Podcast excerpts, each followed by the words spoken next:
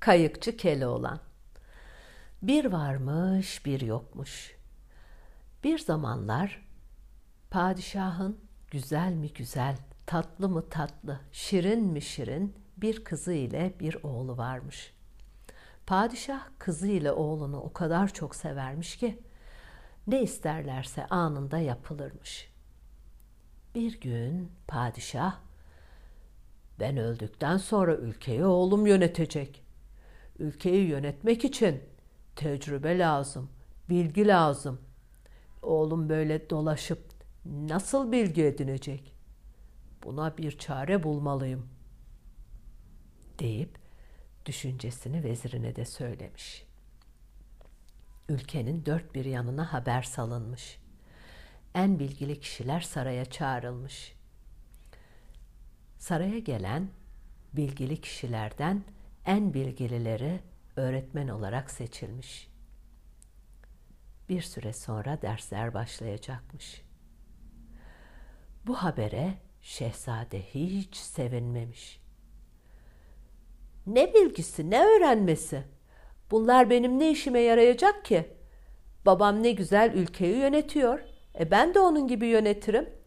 Üstelik halk babamı çok seviyor. Bilgiyi öğrenip de ne yapacağım? Atla oynamak varken Gerçekten de şehzade bütün gün sarayın meydanında ata binip atla oynamayı çok severmiş. Vakit yaklaştıkça şehzade bir çözüm bulamamaktan öyle muzdaripmiş ki kara kara düşünüp sarayın bahçesinde dolanıp dururmuş. Bahçede dolaşırken bir ağacın altında yatan, kuru toprağın üzerinde uyuyan birini görmüş. Gidip onu uyandırmış. Hey, sen de kimsin? Kuru toprağın üzerinde uyuduğuna göre hiç derdin yok galiba." diye sormuş. Ben Keloğlan şehzadem. Sarayın kayıkçılarındanım. İnsan olur da derdi olmaz olur mu? Her insanın kendine göre bir derdi var. Ama ve lakin derdini söylemeyen derman bulamazmış.'' Şehzade Keloğlan'a derdini söylemiş. Aman şehzadem, bu da dert mi? Dünyada en güzel şey okuyup yazmak, bilgi öğrenmek. Bundan daha güzel bir şey var mı? Siz bir dinleseniz insanların ne dertleri var. Derken buldum demiş şehzade. Benim yerime sen dersleri öğreneceksin. Benim kıyafetlerimi giyersin. Ders günleri odama hizmetkarların gelme, gelmemesini söylerim. Aman şehzadem, ne olur bundan vazgeçin. Babanız duyarsa benim kellemi uçurur. Ben karar verdim. Benim yerime dersleri sen öğreneceksin. Odamda benim kıyafetlerimi giyersin. Ders bitince de tekrar kayığının yanına gelirsin. Ben de istediğimi yaparım. Kabul etmezsen babamdan önce kelleni ben vurdururum. Keloğlan öyle korkmuş ki içten içe de seviniyormuş. Dünyada en çok istediği şey okuyup yazmayı öğrenmek, bilgi edinmekmiş. Üstelik bir gün padişahın kızını bahçede görmüş, ona aşık olmuş. Belki bu sayede onu bir kez daha görebilirmiş. Keloğlan sabahleyin güneş doğarken kalkar, kayığına biner saraya gelirmiş. Bütün gün şehirle saray arasında yolcu taşırmış. Dersler başlamış. Ders günleri Keloğlan şehzadenin odasında onun kıyafetlerini giyinip öğretmenleri beklermiş. Ders bittikten sonra da kayığının yanına dönermiş. Her dersten sonra şehzadeye bu işten vazgeçmesini söylese de onu ikna edemezmiş. Derdi çok büyükmüş. derdini kimselere de söyleyememiş.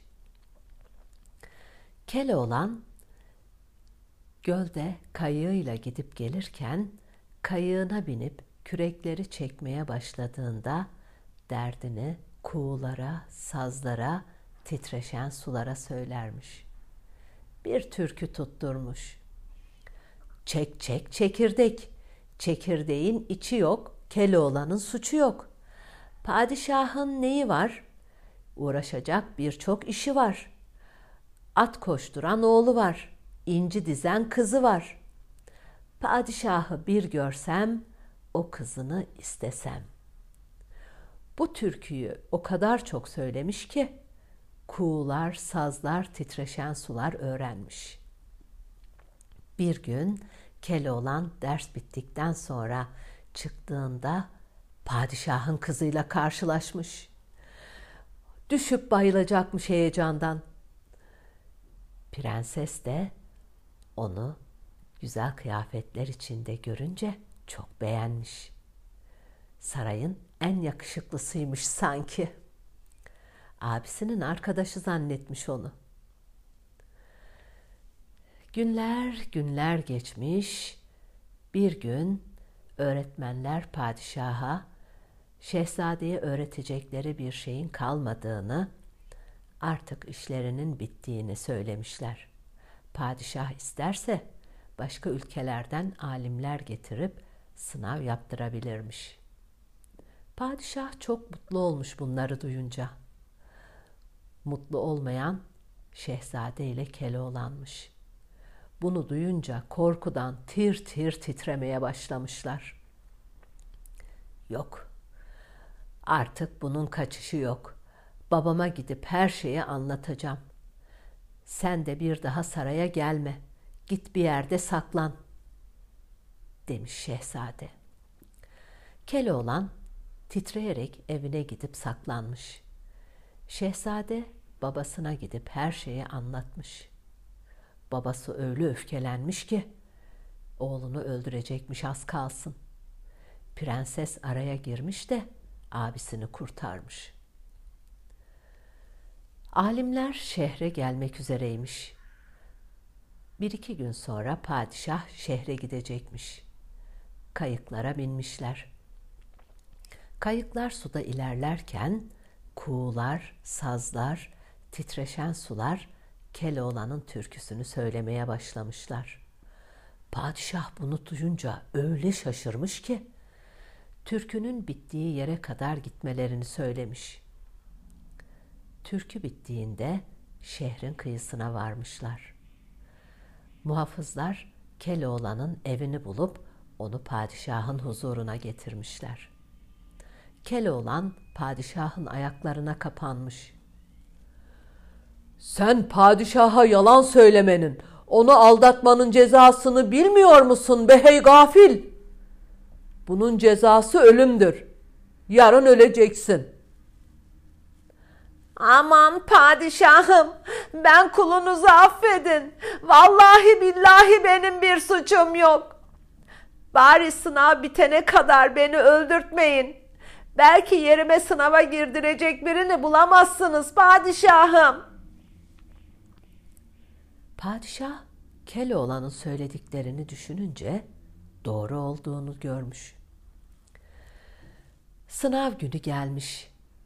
Padişah sınavı izlemeye şehzadeyi tanıyanları çağırmamış. Bir tek prenses aralık bir kapının ardından salona bakıyormuş. Salonda Keloğlan'ı görünce onu daha önce gördüğünü hatırlamış. Abisinin arkadaşıymış bu. Heyecanlanmış. Keloğlan sınavda aklı ve bilgisiyle çok başarılı olmuş. Padişah onun aklına ve bilgisine hayran olmuş. Keloğlan sınavı başarıyla bitirmiş. Herkes dağılmış. Padişah, vezir ve Keloğlan salonda kalmışlar. Prenses salona gelip babasından Keloğlan'ı affetmesini istemiş. Vezir de aynı düşüncedeymiş.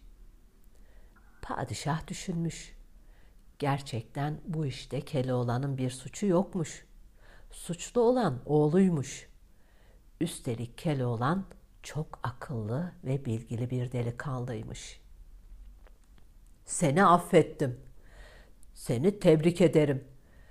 Akıllı ve bilgili bir delikanlısın. Dile benden ne dilersen.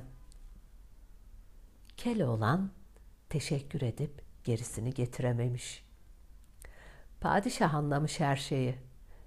Bir kızına bakmış, bir de Keloğlan'a.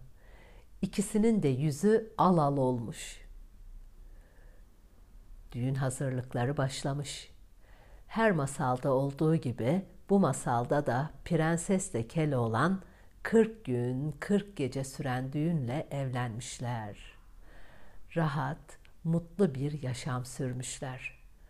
Padişah da Keloğlan'ı o günden sonra yanından hiç ayırmamış. Onlar ermiş muradına, darısı isteyenlerin başına.''